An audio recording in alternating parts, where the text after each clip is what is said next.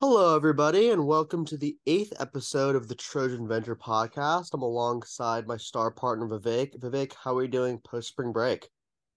I'm doing all right, bro. It's been a little tough getting back in the routine, but you know, we're getting there. How about yourself? Yeah, it's not exactly easy to say the least, uh, but we're we're getting through it. So, and we're excited to bring on another guest today. And so, for today's guest, we're excited to bring on a fellow Trojan and recent USC alum, Dominic Madori Davis. Dominic graduated from USC in 2019 with a narrative studies major During her time at USC, Dominic served as the chief copy editor for the Daily Trojan and held internships at Eat Networks and the Consulate General of France in Los Angeles. After graduation, Dominic moved to New York to join Business Insider as a reporter. After two and a half years at Business Insider, Dominic joined TechCrunch in May of 2022 as a senior reporter covering venture capital and startups. Dominic is going to tell us about her career so far, what she's loved at USC, and how she's taken her USC experience into the early parts of her career. So we're excited to have her on. Vivek, you ready? Absolutely, man. Let's do it. Hi, Dominic. Thanks for coming on the show. Vivek, let's get right into the first question. So you were involved in the Daily Trojan as a student at USC, which is our like newspaper. Uh, when did you first discover your passion for writing and reporting? Oh gosh. Oh my goodness, the Daily Trojan. Um, I mean, I don't know, like I mean, I I got onto the Daily Trojan staff writing because like I was actually rejected from the Daily Trojan. Um, and I was able to go on because I they were they're during the, I applied to work there during the summer because I know they're always understaffed during the summer. And um, they put me on as one of their summer writers and then they kind of never got rid of me like I just kind of rolled over. So that's kind of how I entered the Daily Trojan. Um, I would say that I really got into journalism my senior year um, because that was the year we had like we had just come off of one of the scandals with the doctors, one of the doctors, and then we went straight into the college admissions crisis. Um, and they needed somebody. I used to do like copy editing for the paper. Um, and I would just I would keep doing it because I thought it was kind of fun. Um, also, they paid money, and so it was a good you know side hustle. But I guess I did so much copy editing that when it came time to get a chief copy editor, there was like no one else with enough experience. And so I like I remember I was drinking margaritas with my mom and I got a phone call and they were like we need a copy editor because we we have to start you know production in two weeks. And i was like oh that's so sad because i don't want to do the job. And so i think like they had to call me back and they were like no seriously like we need someone to edit this paper. And so i was like okay all right i guess um, and so i kind of was the chief copy editor during um, the college admissions crisis or scandal and that was kind of my first um, experience in a newsroom um, in terms of how chaotic and crazy it got. Like I wasn't leaving that office till like 11 p.m. at night of just reading stuff. And I also got, um, I pitched a black owned business column and going around um, South Central talking to all the black owned businesses out there. And then we also had like another massive po- protest because USC, of course, is a massive gentrifier. And so there were people in the community that were protesting. And it was just so chaotic that I was like, I would love to do this for the rest of my life. Um, and so, yeah, that's what happened. And so, speaking more about your, I guess, columns in general, but at at USC as part of the Daily Trojan, you started your own lifestyle column called Black Cat. What were some things you learned about kind of building your own personal brand? Um, I learned, I don't know, let me think about this. That's a good question. Um, what did I learn about my own brand? Um, I learned, um, I don't know. I mean, having a nice, catchy name.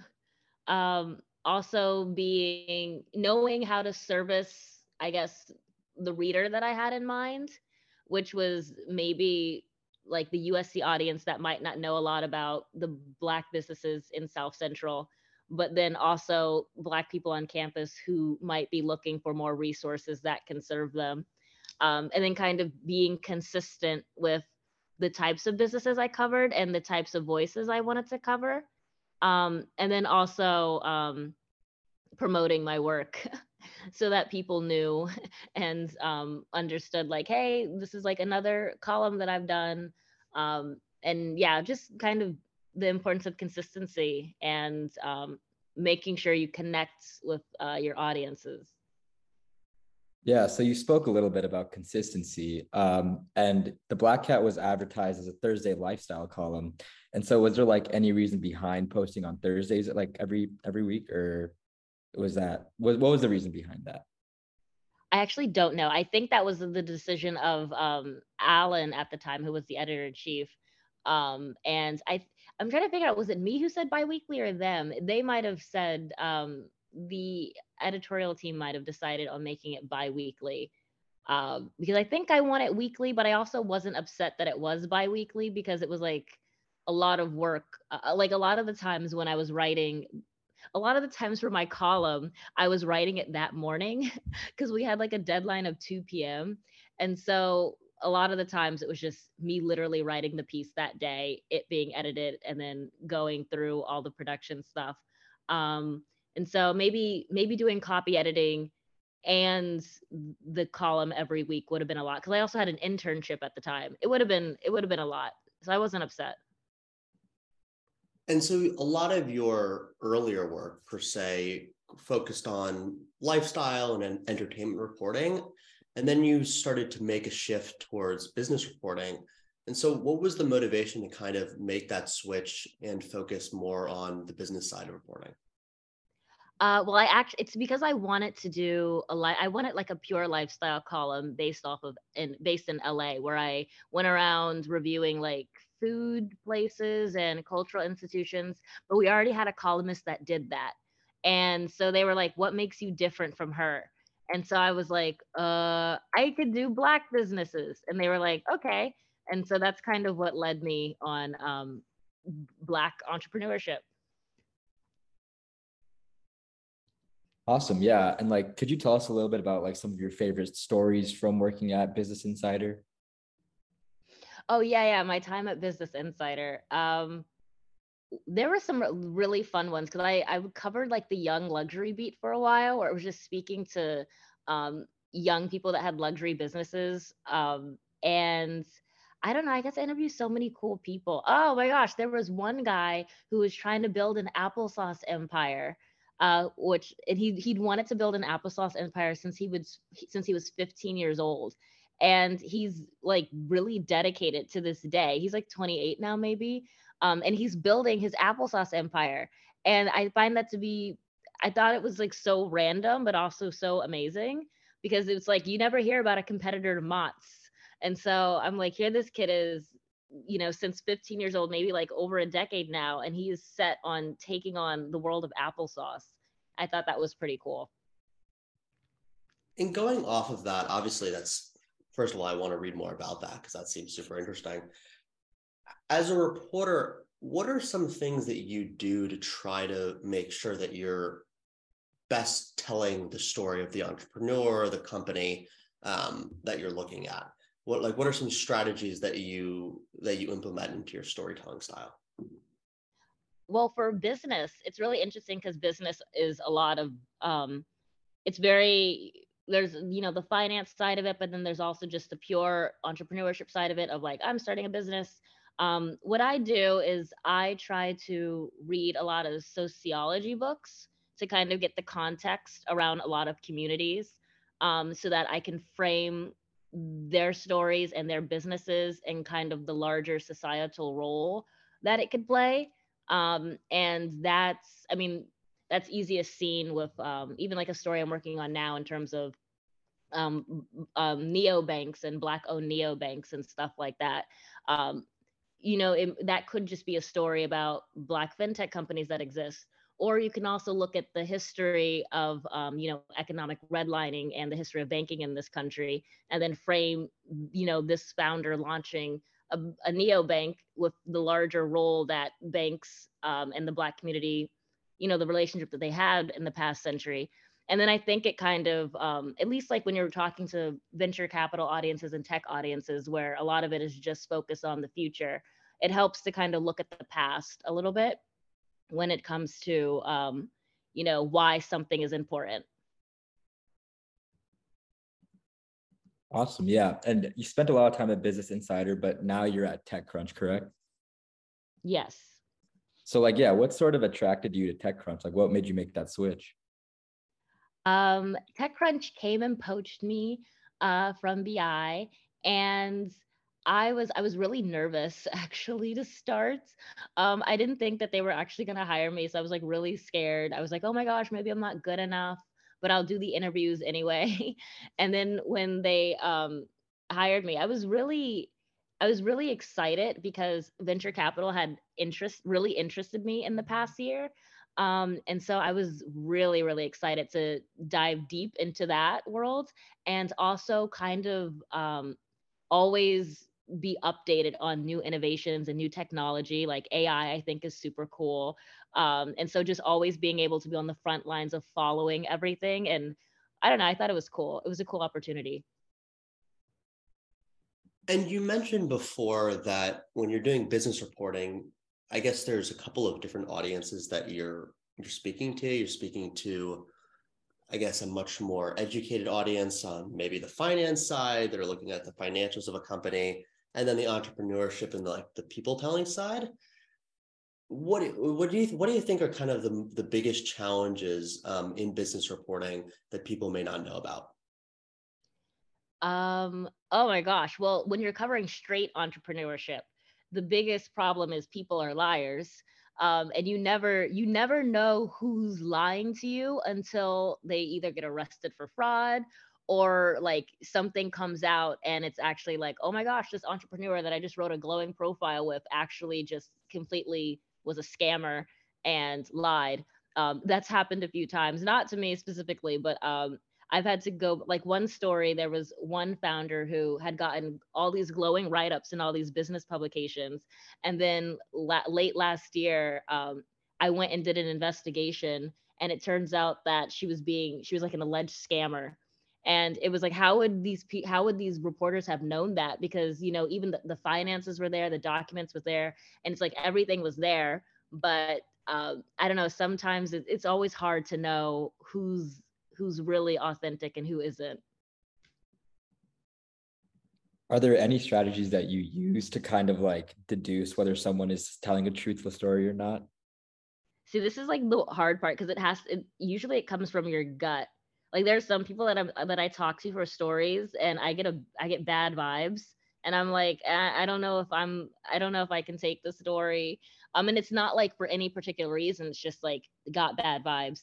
But it's really I mean that's how it is sometimes. Um or you look at um you always follow the money, you look at the numbers, you and you know, you kind of just analyze and um really just look for look for the things that look that don't make sense um and you most often than not you'll find it like because i work with a lot of data now and even sometimes some data reports i get i'm like this is it, it, like it looks right it looks um, good but then you really start analyzing the data and you're like this is an incomplete data set. I can't write a story about this. Um, so it's kind of just really really paying attention. So, what are some patterns or current trends in the entrepreneurship and technology field that are most exciting to you and maybe you think aren't getting talked about enough? Hmm, let me think. Um, trends in entrepreneurship. Um, I'm trying to think about things that I can also prove. I feel like a lot of minorities are, are starting businesses um, and I think that's really exciting. And a lot of people are talking about the funding disparities between women and diverse founders. And so that's really cool. Um, I'm really interested to see, I think people are calling this like the fourth industrial revolution. Um, and so I'm really interested to see how, you know, technology like AI, because uh, now, now every company is like, oh yeah, and we're powered by AI. And I'm like, everybody says that. Um, but I'm really interested to see what sticks and kind of what's actually going to change. I'm also really, really excited about all the new climate tech that is out there.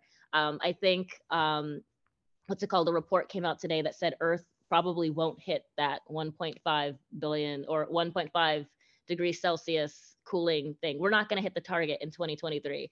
Um, and so, or I think that's what it said. You might want to look fact check that, but um, so I'm really, it's really interesting to see all these new climate tech companies pop up from all over the world to try to um, build a better future, really, and make make things a little bit better. Um, and there are problems that I've never even thought about. Like I know someone in, I think he's in Sweden, who was building, who's like, who he invests in climate tech that helps with salmon over there, or someone down here who's, you know, there's like regenerative farming with cotton and all this stuff. Like it's, there's so much happening and so that that is also pretty exciting so while you were at usc also you had a minor in cinematic arts um like how do you think your passion for film has impacted your storytelling style um i think like yeah i have like a humanities a pure humanities background um i love film and i think it really helped me um with understanding this because I didn't go to journalism. I didn't go to the Annenberg.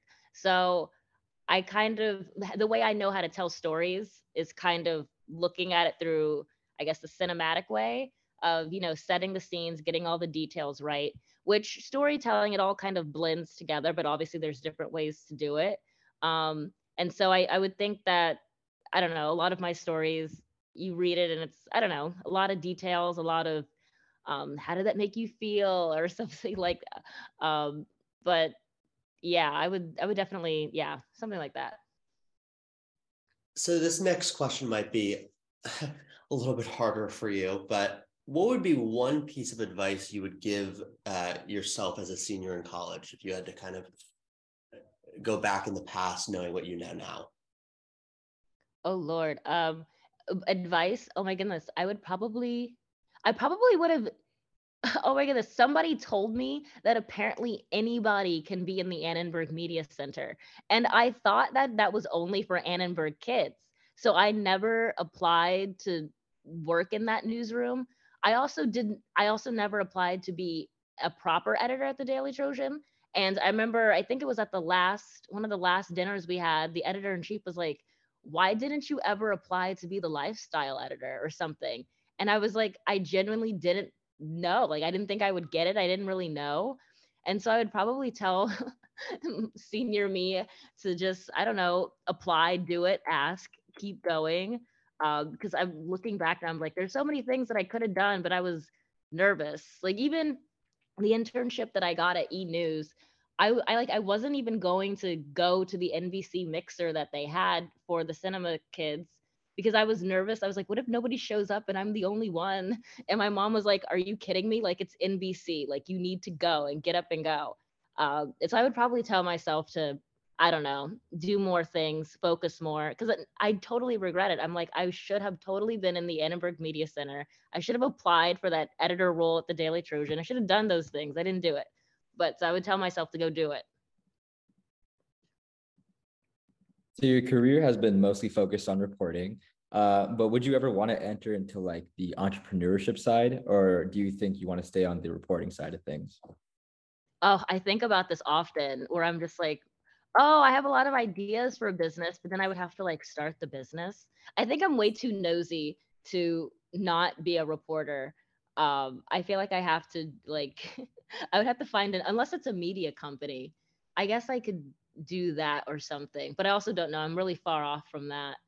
Um, I wouldn't mind. I wouldn't mind doing something within the entrepreneurship realm. I don't know if that's starting my own business though, or maybe um, I don't know.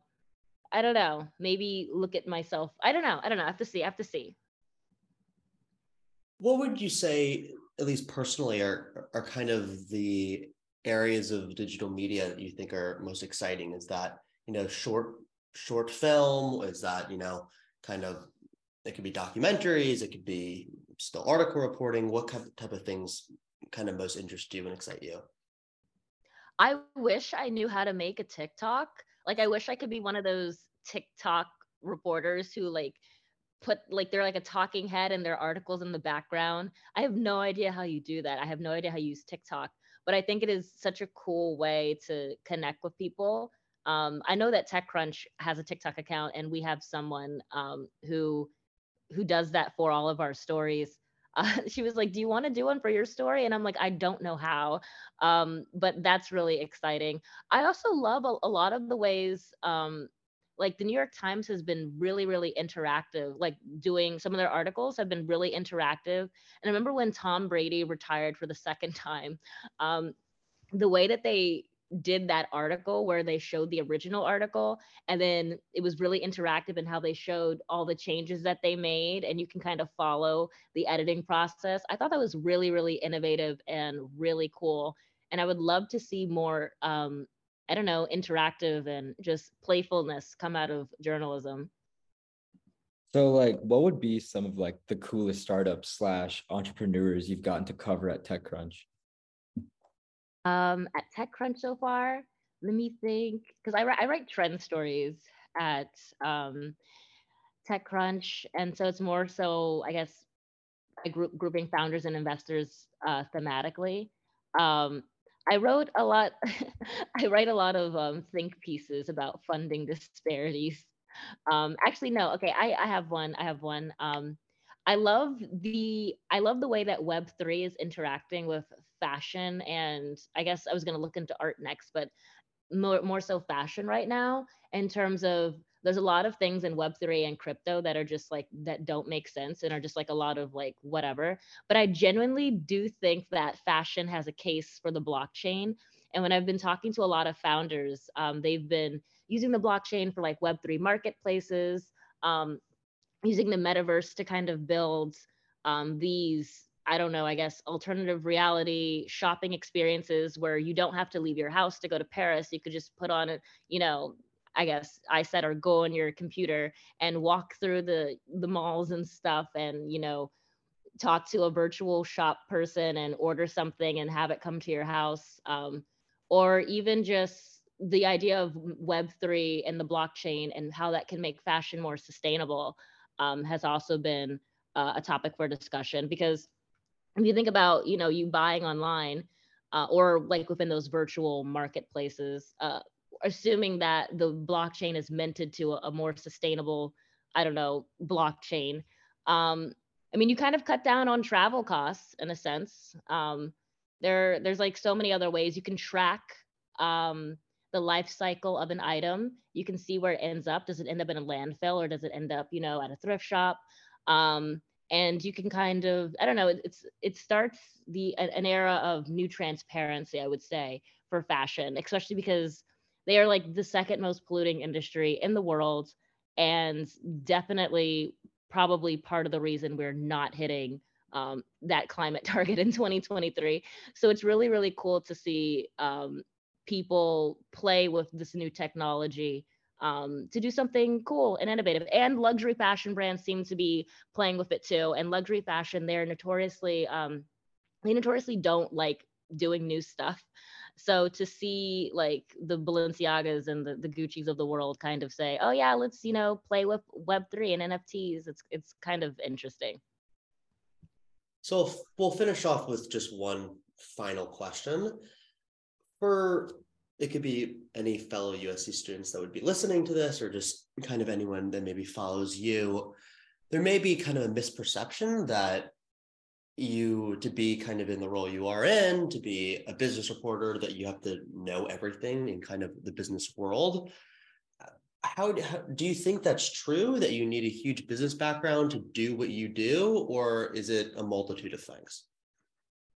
Well, I mean, no, I mean, I didn't have a business background at all. I mean, really, you're just thrown into this and then either you you sink or you swim. I mean like it's it's one of those things. Even i remember when i went home one summer to work for my local paper because i didn't again i didn't apply for any of those big internships. I was not getting any of those big internships. So like i would go home for the summer where there's like two people on my local paper and i would just I, remember like one time he sat like the the editor in chief of our the paper. He he like sat me down and he's like, "What do you know about journalism?" And I said nothing.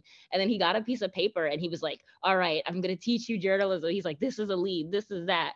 And then like we got into into his car and we were like, "We're gonna look for stories."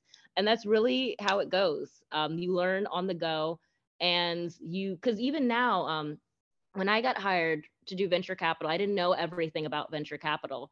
Um, but luckily you know, my favorite part about journalism is you're kind of always a student. You can all any questions you have, you can ask anybody. Um, there's a bunch of books to read, and so even now, like I'm reading a lot of books, I'm talking to a lot of people, and you kind of do it at the same time. Like Business Insider, like when I got there, I was like, the markets go up and they go down. Like that's what I know about the markets. And the more you just consume, um, consume all this media, uh, you kind of get the hang of it. Like I didn't think I knew anything about banks until SVB collapsed. And then all of a sudden I was like, wait a minute, I think I know what's going on. But if you asked me this, like when I first started at Business Insider, what happens when a bank like this collapses? I would not have known. I'd be like, I have no idea. It's just, it's, it's gone now and doesn't have a buyer. So like, I don't know, you, you learn on the go. And because anything that you need to know, there people are going to teach you. And anything that you want to know on your own, there's a book or that you can read. There's, you know, so much information out that you can find. Well, thank you for that. I hope that's encouraging to uh, anybody that would want to be in your position, of course. And so, thank you again for taking the time. It was it was great to hear your story. Yes, thank you for having me. All right. Well, that was a very interesting episode. What do you think, Eric? Yeah, super interesting to hear from a fellow Trojan one that didn't graduate all too long ago, so can definitely remember being in our shoes. And I just loved her enthusiasm. Uh, I think it was really refreshing to hear. She was she was very much in the spirit of she's just trying to learn everything um, and trying to be a sponge. And I think that's such a great example for people when they're starting their careers is to try to just learn as much as you can and try to get as many different experiences as you can.